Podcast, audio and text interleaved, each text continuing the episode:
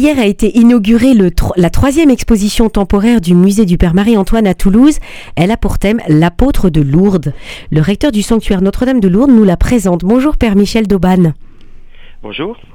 Le père Marie-Antoine de Lavore, surnommé le Saint de Toulouse, a vécu entre 1825 et 1907. Euh, serviteur de Dieu reconnu par l'Église, ses prédications ont produit de nombreuses conversions.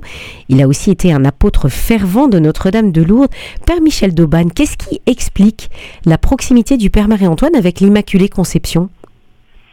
Ben, je pense que ce qui explique euh, sa proximité avec euh, ce sanctuaire de Notre-Dame de Lourdes d'une manière générale et, effectivement l'Immaculée Conception, c'est c'est l'attrait qu'il a eu lui-même par rapport aux, foules qui se sont déplacées alors de fait ici à Lourdes très très vite et d'une manière générale dans, dans tous les sanctuaires où c'est le j'allais dire faut pas que ce soit considéré comme négatif ma bouche mais le, petit peuple, c'est la, foi populaire qui s'exprime. Ce sont tous les petits, tous les pauvres qui se tournent vers le Seigneur euh, par l'intention de la Vierge Marie. Et c'était ces personnes que le, Père Marie-Antoine venait, venait retrouver qu'il rejoignait hmm. énormément, exactement, ici même à Lourdes et également ailleurs dans tout ce, j'allais dire, ce, sud-ouest, cette, région qu'il a, qu'il a sillonné de long en large pour euh, toutes les missions qu'il a pu effectivement euh, effectuer. Hmm.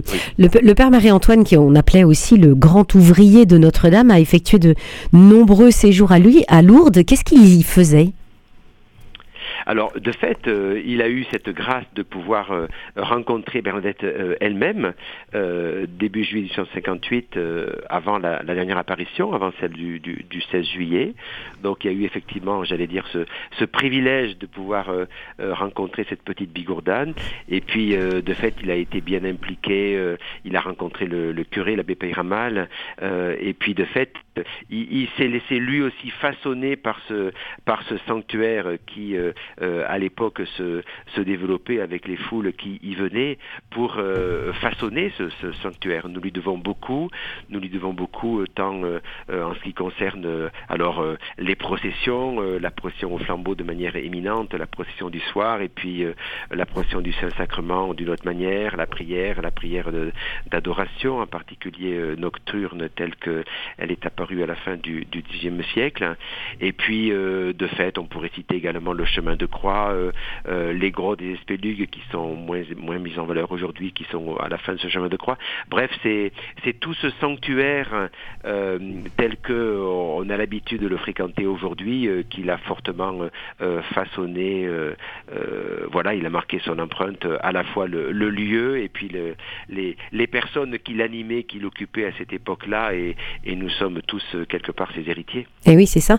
Alors vous évoquiez, Père Michel Dauban, cette rencontre du Saint de Toulouse avec euh, Bernadette, euh, Bernadette de Lourdes, c'était en, juillet 1858. Euh, qu'est-ce que qu'est-ce savons-nous de leur rencontre? Alors, on ne sait pas grand-chose, mais le peu que l'on sait est très très beau.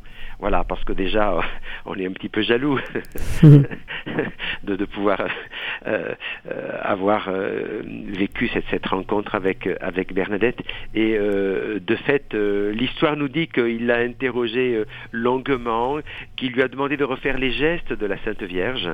Et, et de fait, il, il, écrira quelque temps plus tard, Chacune de ces paroles est pour moi une perle précieuse que j'ai pieusement enchâssée dans l'écrin de mes plus religieux souvenirs. Voilà. Autrement dit, euh, il y a bien là euh, cette, conscience d'avoir pu euh, bénéficier d'une rencontre tout à fait privilégiée qu'il a qu'il a marqué et qu'il a et façonné ben, dans sa propre foi, dans sa propre spiritualité et de fait dans son propre ministère.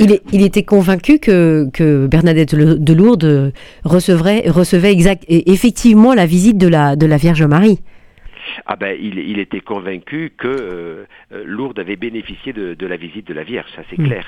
Et du reste, il a dit, j'ai encore un autre écrit là sous les, sous les yeux, Marie est là, visible encore, on y respire le parfum qu'elle a laissé dans ces saintes vallées, dans cette belle grotte.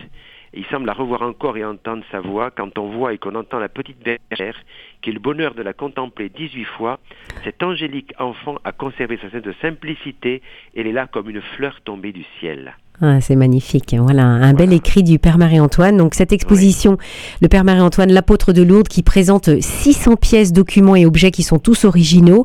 Euh, une exposition à, à, visiter 12 rue du Sénéchal à Toulouse. Et on a le temps puisque c'est jusqu'à fin octobre. Merci beaucoup, Père Michel Dauban, recteur du sanctuaire Notre-Dame de Lourdes, de, de nous avoir fait ce lien entre le Père Marie-Antoine et le sanctuaire De Lourdes. Je vous en prie, avec plaisir.